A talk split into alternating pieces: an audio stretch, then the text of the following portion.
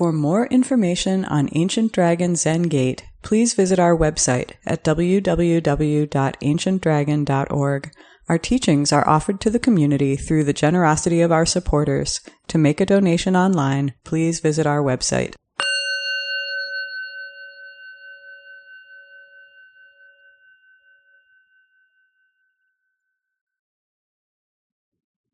So, once again, welcome, Bodhisattvas. I hope people weren't coming here hoping to see Deborah Callahan, who I'm filling in for. So, um, she was scheduled to give a Dharma talk tonight and is not feeling well. So, I wish her a speedy and complete return. I also want to wish Aishin good health, knowing that she also had some sneezing today. So we're all being very good about protecting the herd. Um,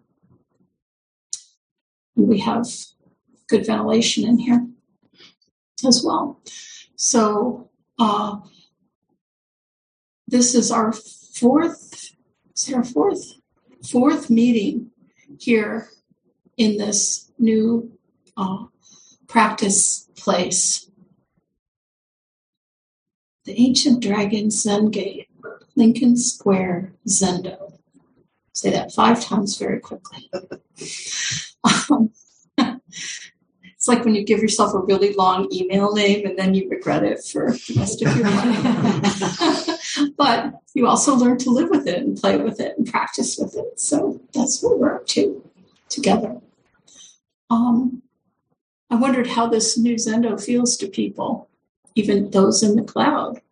How's it going? to be here.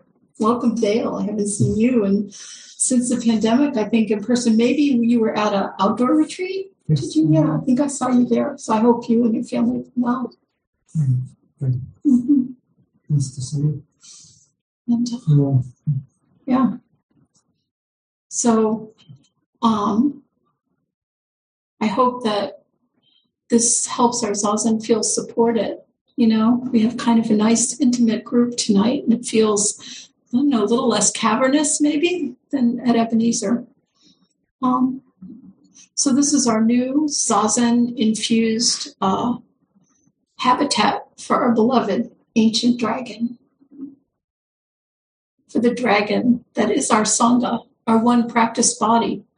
You know, this is our energy reaches out even into the cloud and brings us together, rooted in Zazen. Um, and though dragons have a reputation for being a little fierce or scary, our ancient dragon is an ancient bodhisattva here, I think. It dives into the depths of Buddhist ocean of wisdom and compassion and uh, returns to Lincoln Square in the cloud to support peace and wholeness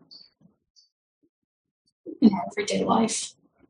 Is just everyday glories and everyday Anastasias and everyday Wades and everyday everyone, everyday Taigens. Um, so maybe each one of us is just a little scale on this giant dragon body. Bodhisattva scales. Um, on the ancient dragon Maha Mahasattva. So I really felt our oneness uh, very deeply recently uh, through the unique, particular efforts of each Sangha member to arrive here, creating a dragon habitat. Reminds me of like an aquarium you know, when you do a saltwater aquarium and you have to go through a lot of steps to help it thrive, to provide a thriving environment. Um, and this uh, dragon habitat also includes the cloud. So we actually now have our video working so we can see everyone and hopefully everyone can kind of see us a little bit and it's working a little better. And if anyone needs to move your seat to check out the cloud, that's really just fine. Um, and I would like to really offer, express, I don't know if I can ever express it fully, this deep gratitude that I feel to everyone here and in the cloud, and so many people who are maybe unseen by most of us, uh, who helped create this habitat, this Lincoln Square habitat. You know, this this apartment hadn't been touched in like 35 years. It had been inhabited by a hoarder who was a wonderful being, but an opera hoarder, kind of a dragon himself, who passed away about a little over a year ago. He would have been 89 on November 11th. Um, so the walls had to be repaired. The carpet was miraculously cleaned professionally twice. Um, electrical outlets were fixed, surfaces were washed, windows, walls. There was construction cleanup.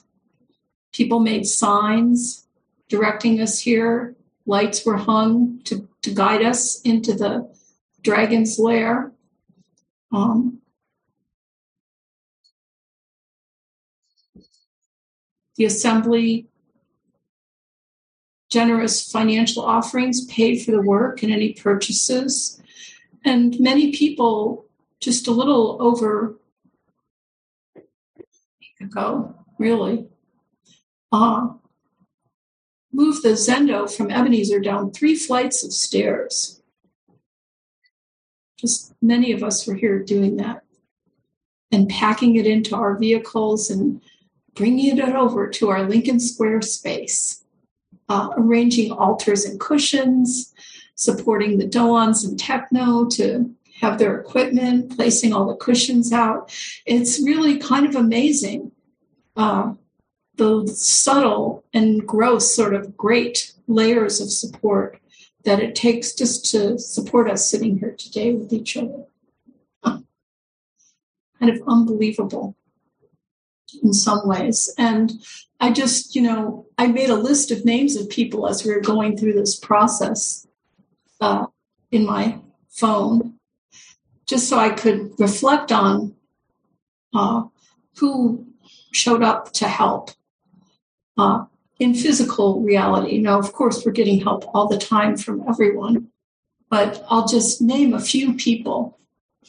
So there were Wade, Dylan, Mike, David Ray, David Weiner, uh, Sophia, our new intern, Maddie, her friend, Gyoshin, our Ino, Jerry, Amber, new to our Sangha, and current girlfriend of Dylan, Dylan, Chris, Ava, Kathy Bingham, Brian, Asian, our worker, our construction worker, Ian, and his three and a half year old daughter, Stella,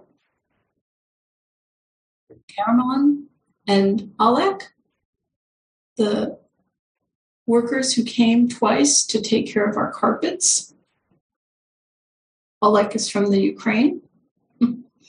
Taigen, Bo, Angie, our hardy treasurer, providing funding. Douglas, and of course, more and more layers of support, deeper and deeper layers. But I just think that uh, it's a wonderful thing to feel the amazing effort of everyone to come and practice here. And of course, everyone who's ever practiced with us is also part of this support as is the great earth and the entire universe. So thank you very much. Great Sangha. So there's been a request that I, uh, in my fill-in talk, that I speak about forms, uh, Zendo forms, and something about the paramitas. And I think quite a few people have been speaking about this already, including Taigen yesterday. Um, So I apologize for continuing on this topic, which is really kind of an amazing topic. Um, so Zen forms, we all know what Zen forms are. Like how we enter the Zendo, how we greet each other, how we sit on our cushions upright. You know, we've had these instructions. And of course, uh, the forms of Zazen, our forms, uh, include the forms of Zen, include this Zazen posture sitting meditation, but also um, bowing, chanting, eating, dressing, cleaning, walking, all the ways in which uh, we have a bodily attitude or deportment in our activity. And these are ways simply of arranging our lives to support the well being of the world. And all of the paramitas are also ways to support this effort, this intention of kindness and peace and harmony. So I'll just say that forms and paramitas are essentially a relationship. You know, they're essentially about how we are in relationship with self internally and also with others. So, how do you gasho to your inner self and how does it manifest outwardly? Uh, that is, how do you join your palms together?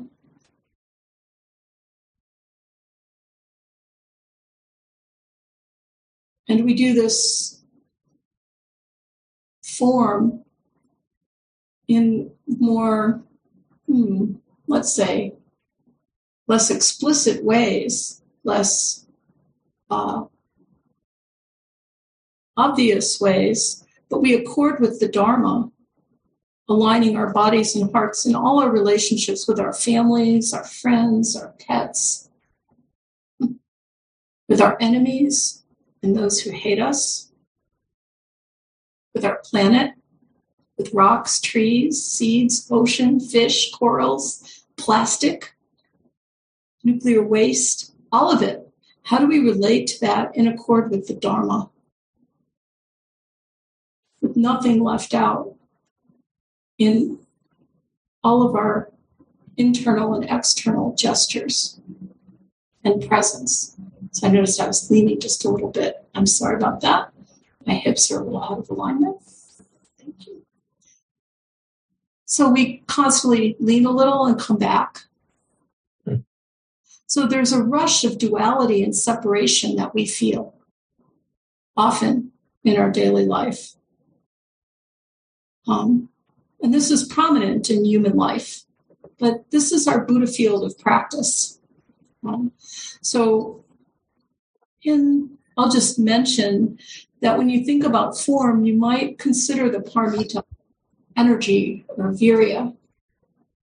Uh, it takes a lot of energy. It takes commitment, enthusiasm, persistence, determination, grit, courage, resilience. This is this is the paramita, the way of living bodhisattva activity that virya refers to, or this energy and enthusiasm, paramita. It takes a lot of energy to stay awake and be present in this rush of duality that is, you know, like some people might be like, oh, I feel good, like the Democrats seem to be winning now. Hmm.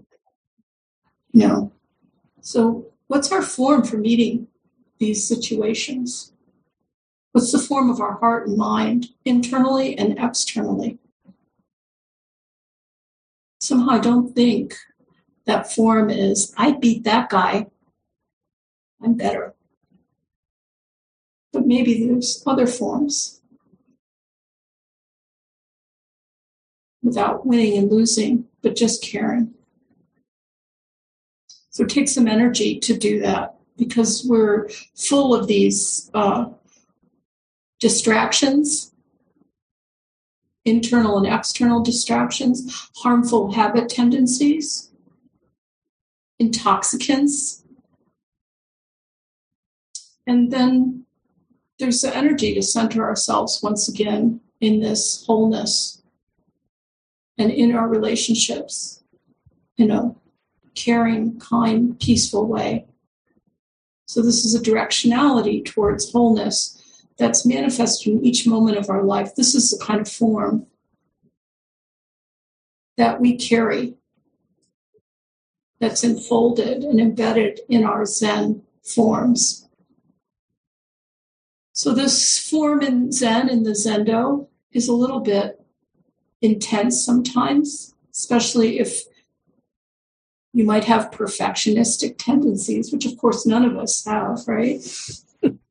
Probably everybody attracted to Zen has a little bit of perfectionism. Maybe. And I will say, I will confess here and now that I myself have had quite a bit. I fill. Um, but the other side of that in form is this careful attention in accord with the Dharma, according, coming back to Buddha, coming back to living in the house of Buddha. These forms are our family style. You know, it's kind of what we serve at Thanksgiving dinner. This form. And this is a careful attention to our relationship with the inner and outer body.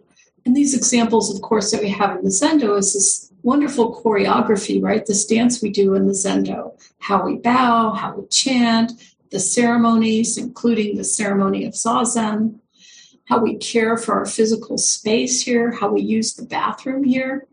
I know about you, but like when I'm in Zen temples, I kind of use the bathroom a little differently. I'm a little more tentative and I don't take it for granted as much until I've been there for a few weeks. But, you know, bow before you enter the bathroom. That's one form.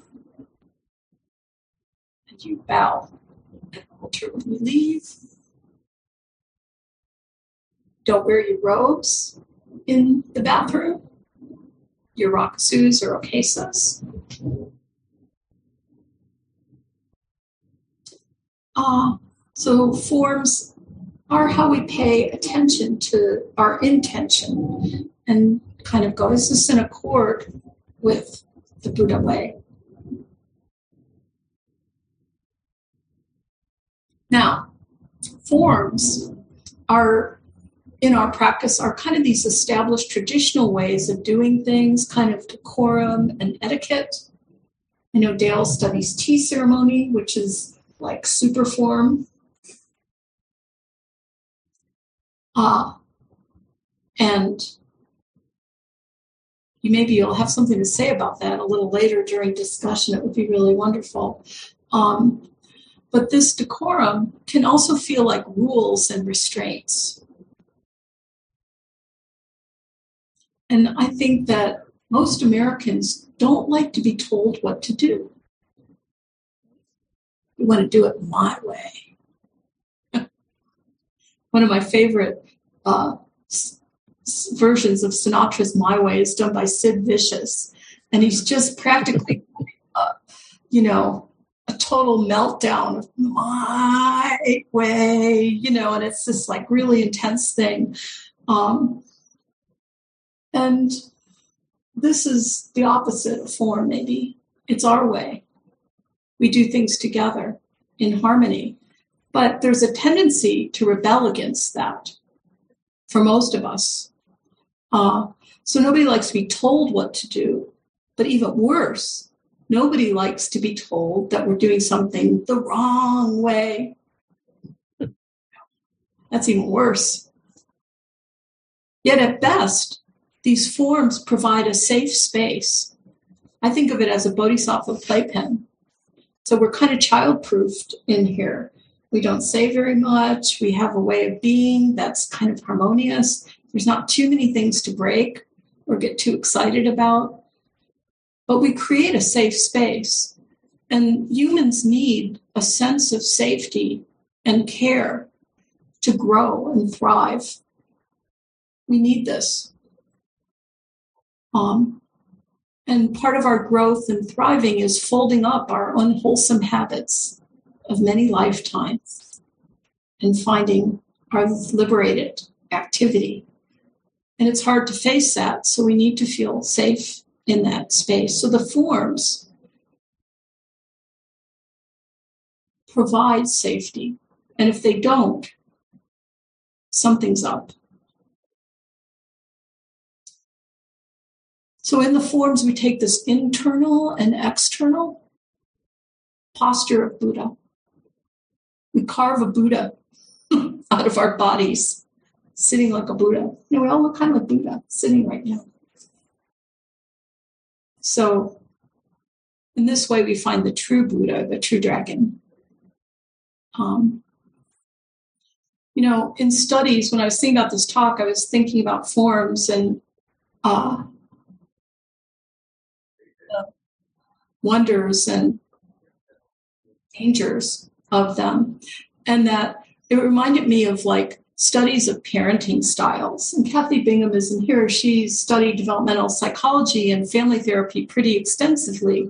But you may have heard that there's a differentiation of parent, parenting styles that has been researched. And Anastasia, you may have heard of these. Uh, you know, permissive, neglectful, authoritarian, and authoritative. So this is pretty obvious what these might be, right? And I've been thinking of, at its best, our form is authoritative. That is, it provides enough structure for safety and learning and cooperation and growth so it holds us. Some people call it a container, but I think of it like a, a soft, safe space. um, at its best, so there's enough structure that there's a trellis for us to grow. But without it, annihilating our value and our experience. So, like authoritative is like, oh, just the chief in charge counts. And I think we've we've had about enough of that uh, in our world. The rigid, stifling, shaming, and kind of chaotic authoritarian.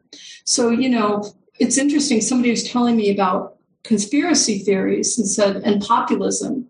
And she said that in her reading, she read that chaos and lack of structure is one aspect of like populist authoritarianism. So when there aren't any rules and only one person makes them, and they're constantly uprooted and challenged when there's no decorum. That's one uh, method of actually controlling and hurting people, creating kind of paranoia. So our our forms have a possibility of creating safety. So people who've been practicing longer have more responsibility for helping create that safe environment for newer folk and for each other. So our Zendo is this playpen where we learn to grow up. and it has a few rules. So rather than viewing being off kilter in our posture or forgetting a bell as an error, maybe we can think of these apparent mistakes as non standard practice. Yes. So if somebody goes, Did I do, did I hit the bells and was I good as Kokyo? Well, yeah, it was good. You were, but there was some non standard.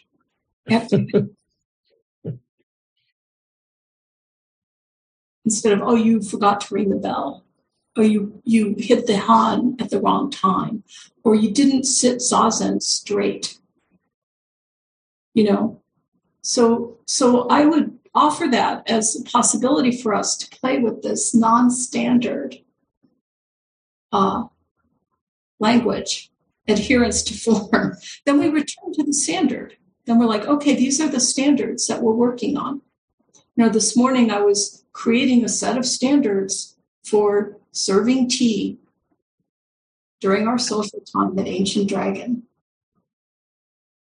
Those may be changed, but I think that my intention was just to support that practice so the person who was serving tea didn't feel too nervous about doing that for the first or 50th time and that maybe we didn't burn the house down or infect each other you know one of the things was wash your hands tie your hair back if you have hair um, so you know, I think of the forms like we can always return to standard, to upright. I think that's always possible for us. Um, like in dance or any performance, I know some people are performers or musicians in the room or martial artists. If somebody doesn't follow the form, if a non standard move or a non standard note is played, the show still goes on, you know, and in the best of times, you help each other. So if in tea ceremony you didn't exactly move your hand or fold something, you still keep going, right? Think you serve tea, tea is served. So, of course, bowing, Zen posture, Dawn bells, are most familiar examples for us of form. So I thought it might be fun for us to try one together. So everyone, just place your hands in Gassho. And I'm going to just, you know, maybe just close your eyes and feel that. So can you feel, you know, are your hands and fingers together? or are your thumbs sticking out or your hands separated, but bring them together. So at about, you know, kind of, I would say nose height. Tips of your fingers aren't blocking your vision, really. Just breathe into your gassho form, posture, palms joined, and are they pressing tightly together? Or are they, is there space for the entire universe without a gap? And are your hands, you know, how far away are they from your face? You, know, you can kind of feel that. It should be about, you know, a hand's width, palm's width.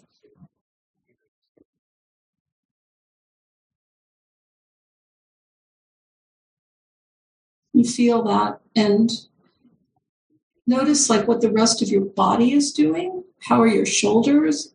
How are your armpits? Are they like clenched up? Are you are they kind of swooped? You know, so how how just just in this, you know, the simplest of forms.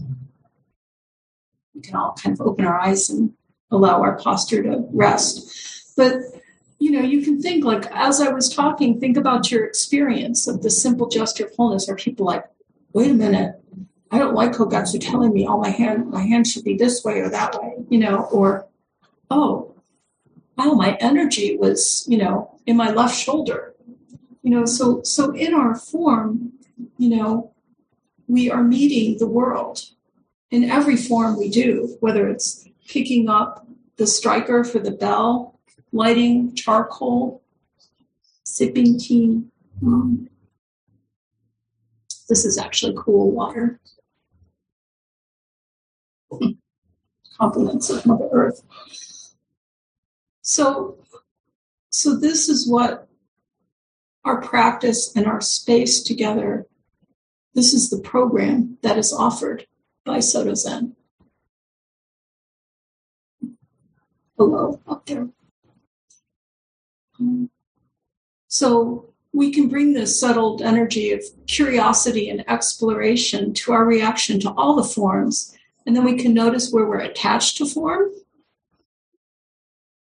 and we can also pay attention to our non standard enactments and return to standard according to the Dharma.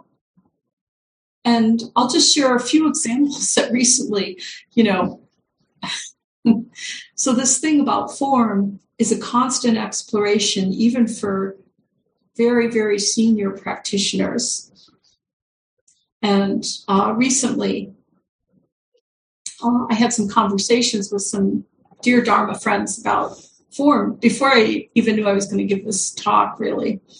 Um, so, as you may know, there are forms for wearing and handling Buddha's robe, okesas and rakusus. So, carry them in the zendo in a certain way. When we remove our robes, we put them in their envelopes and we store them in some high special or higher special place that's dedicated to them. Like we have a shelving unit here that are used for okesas and rakusus, and we'll soon make an altar there. And we would bow to that and store our robes there. That's the way that we traditionally care for Buddha's robe here and at many Soto Zen places. And Wade and I had had a little discussion because we're like, well, should we put the cleaning supplies under that rakusu rack? And I had an impulse to do it. Maybe Wade had one, and we kind of helped each other. It just doesn't work. You know, although it could seem convenient. Um, before we put on our robes, we place them on our heads when we first put them on for the day, and we chant the robe chant. You've all seen this pretty much, I think. Um, so these are conventions, these are forms, right? So uh, someone told me this story recently about uh, a Zen master named, I think, Tsugen Narasaki. Maybe Taigen's heard this story. But it was told to me is that Tsugen Narasaki, this Japanese Soto Zen priest, was at a kind of ecumenical conference where there were priests from other persuasions, and one of them was a Rinzai priest. And Narasaki put his okesa on his head and did his robe chant. And the Rinzai priest said to him, Why do you do that? Apparently, Rinzai people don't do this. Um, or that's what my friend said. Why do you put your okesa on your head? and Narasaki said, You should find out. So this is our invitation in form actually to find out what is it like when we just do something without always having some specific reason except that it's our way and it's a way of comes from respect and also carrying a tradition that's long before our memories or any of our teachers or their teachers' memories, probably. Um, so this was recommending the standard practice to another priest. I thought was kind of nice. An invitation. Why don't you find out, see what it feels like? Uh, this afternoon, actually, another priest friend of mine were having a discussion, and she was talking about her attachment to her okesa. This is about attachment to form. And she said, Oh, I know I'm attached to my okesa. And then she said, You know, I don't know, like seven years ago during a practice period at a Zen temple, she found herself enraged at people because they were putting books, bowls, oryoki bowls, scarves, water bottles on top of the Okesa Rakusu storage racks. Imagine that. I didn't tell my friend this, but actually, this has been done at Ancient Dragon as well.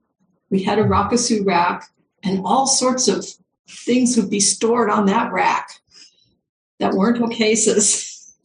and I would walk by it every time and be like, um, how do it's a koan? What do I do with this? Do I say something? Do I move that stuff? Do I put my rakusu in a case? I, I don't know. But so, but my friend said, this was just every day make you really angry. She said, I got so angry. And uh, seeing these bottles. she even said something to another priest. Another priest said, Hey, it's more convenient to put my water bottle here. And uh, so my friend was sitting sesshin and she said to herself, and she gave me permission to share the story. she said, What kind of temple is this where people have no respect for Buddha's robe? She's also a sewing teacher. She said, Even a priest is carelessly leaving water bottles. I have to leave this temple right now. started laughing, you know, because she could see through. Like here she's sitting and she's like, ah, can you believe this? You know, uh, laughing at herself. So this is what our our Zendo forms help us. It's like a, a roto rooter for our habits, you know, or a bright light that illuminates all the bugs running around inside of us. Uh, and then we become friends with them. We don't smash them and transform them. Uh, this is actually the same friend whose teacher, when she asked, Oh, you know, did I do a great job as doan? And the teacher said, Yeah, you did a good job, but there were some non standard, you know, moves. So our reactions to forms can really illuminate this ego protection dualistic pattern, you know, defensiveness. Well, I was right. It's what the book said, you know. Um, perfectionism, inattention. Like some people, like I tend to fall asleep. You know, I'm like, oh, I forgot to ring the bell. Uh-oh. You know, people are like, when is that doan ringing the bell? So you know, we all have these these habits. Mm-hmm. Um, and then we learn to open and pour ourselves into the form, into the moment, and give up all of that. We learn that slowly, slowly, slowly. So I'm just going to end with a little quote from our dear ancestor Dogen, who says, Just set aside your body and mind, forget about them, throw them into the house of Buddha. Being activated by the Buddha, we go along in accord with this, with this moment, with this standard or non standard form. Those are my additions. Then Dogen goes on to say there is a simple way to become a Buddha. When you refrain from unwholesome actions, when you're not attached to birth and death, or basically our karmic existence, uh, when you're compassionate towards all sentient beings, respectful to seniors and kind to juniors, not excluding or desiring anything, with no designing thoughts or worries, then you'll be called a Buddha. Do not seek anything else. So I think this is a way to approach form from this heart. And then we have a chance of being nourished and held by the forms and safe. So um, may our Zendo forms and the forms of our daily life, our life greeting postal workers or sweeping the sidewalk or accepting a cup of water, uh, may our forms support a life of liberation and peace for our world, Bodhisattvas. And I think might be enough for me for tonight, but I'd really love to hear your responses and anything you have to say about your experience with form or the energy that nourishes form or arises from form. So bring forth any of your comments or experiences in this realm. And online folks, uh, I think Wei will help you speak.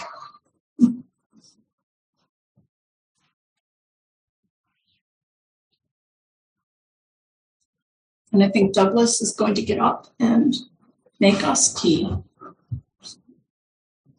Thank you, Douglas.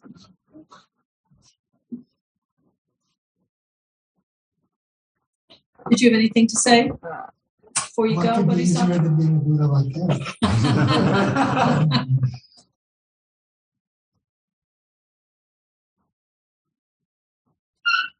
Where is that Dogen quote from? Birth and Death from Moon in a Dewdrop. Shoji, I believe. It's actually not the same in Kaz's most. There's some variation in the words in Kaz's most recent translation of Shobo Genzo, but it is here in Moon in the Dewdrop. Um, actually had it written out on this ancient papyrus. and found the quote from Moon and a Dewdrop because it wasn't in the more recent Shobogenzo that Kaz translated with many others, including Taigen.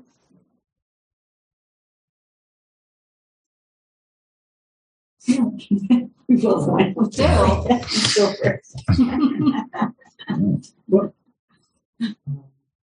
You, you had asked me to Yeah. comment about the tea ceremony, which uh, I, it's very auspicious. I really just completed my tea house that I've been building At your home? at my home. Wow. Last week we had the opening, and I've been working on it for years.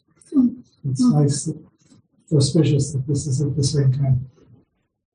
And so I've had a number of tea ceremonies, and I'm explaining about the forms to the person, uh, an old friend from grammar school that I did too Hmm. today.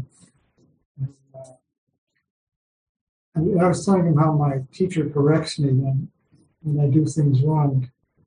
Wrong. She doesn't Non-standard. non-standard. She, she doesn't say you're doing it wrong. She says if you hold your hand a little more like this and like this and stuff, it will make the guest feel much more at ease and comfortable.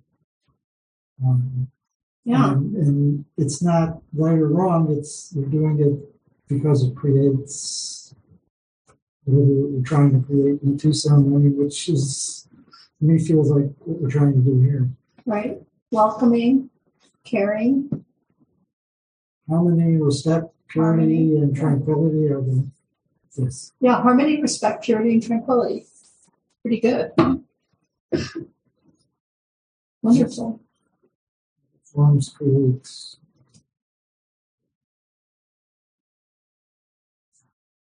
Well, in medicine too, right? Haven't they done some studies that say when you follow protocols, the outcomes tend to be better? Because even though we think we're actually following a protocol, if you're not really going through like a checklist, there's ne- there's a possibility you're leaving like a sponge or a scalpel inside sewn up inside of someone. so they've actually, I think, done some studies with this, but I don't know if that's true in emergency medicine. Mm-hmm. Form is emptiness, emptiness Yeah. is form. Paula, you have a comment, I think. Thank you, Dale. one thing that I always find striking about form, and like we were saying, it could feel very confining at first. But actually, when everybody's doing the same thing, it's an opportunity to really see each person's individuality. And you really get a sense, even if there's no communication verbally, and the whole room is trying to move in a certain manner, you really get to know each individual by their energetic signature and their unique way of trying to move within the form. Mhm. So it's it's beautiful, even though it can seem confining. Mhm. So that's interesting. You mentioned energetic signature because this is also Virya, that in that form, there's a tremendous amount of energy. First, it comes from restraint, but then it comes from freedom. And this is what we learn over time in our practice. I love that energetic signature. Yeah. Um, Asian has her hand up online, and we're coming near the end, so Thank you. Thank you. Mhm. um, perhaps Asian would be the last comment. Um, thank you for a thought provoking and spontaneous and harmonious talk, Hogetsu. Um, but it was really your comment about medicine and protocols and emergency medicine that made me think of something today. To, um, I went through what's called a tabletop exercise at work with my emergency management team last week, and I decided to bring that to my staff because it involved a situation, a scenario in which a student has died. In, and you know, I wanted everyone to think through together how we would respond.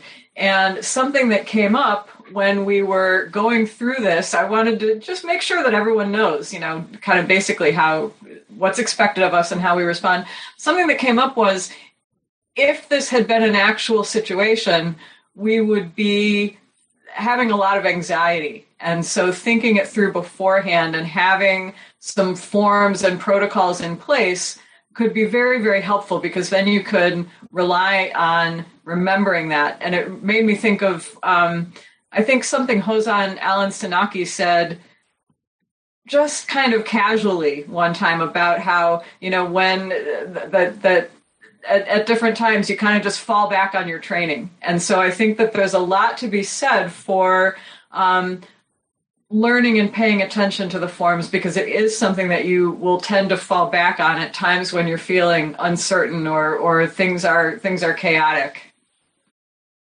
Wonderful, Asian. Yes, being carried by the forms, supported and held.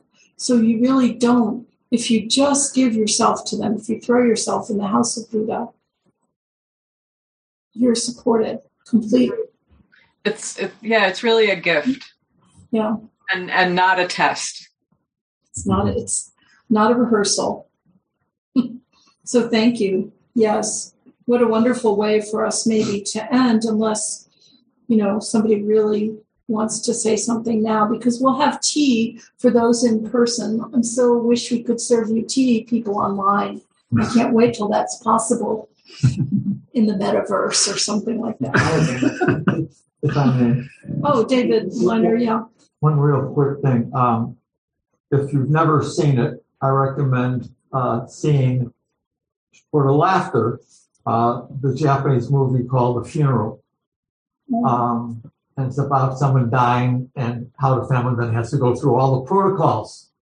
Yeah. And um, and the woman director is really skewering, skewering Japanese society in a way, but what it is, there are exact words you're supposed to do, and something that Dale said, and then something that Asian said kind of reminded me of it, and that you're doing it so that everybody feels safe. Mm-hmm. That they won't be doing it. If we all have the same exact thing that we're doing, nobody could be made a fool of. Mm-hmm. If we all keep, we're all protecting each other. Dale putting the hand a certain way will make the guests feel more comfortable the nation scene, when we have a, a, a, student death, we'll have anxiety. So if we have a form to follow, it's a safe container, yes. as you were saying earlier this evening. And I think that's an important way of looking at forms, that they're a safe container, so that nobody will feel uh, hurt or will, will, they will all feel taken care of. Right. In that sense. Even when they feel hurt, they feel taken care of. And we need to be careful because we're not Japanese and we have our own society. And while tea ceremony is very beautiful, for our Zen practice, we're building this in America. We're learning and evolving. Our dragon, you know, we're nurturing it in the habitat. And so we have to figure out how that works in our environment. And so you know this is this is so key for us so we don't just we aren't chaotic you know like when a certain president came into office they just ignored all rules of protocol and i think that made us very anxious and people who dealt with that person and it's it's a tactic you know so so we can we can find our way we find our way our space dictates how we move and our protocol in it and our, our time together. So we'll find our way. Maybe all this Japanese stuff will go away, but we'll still have this trellis, this form.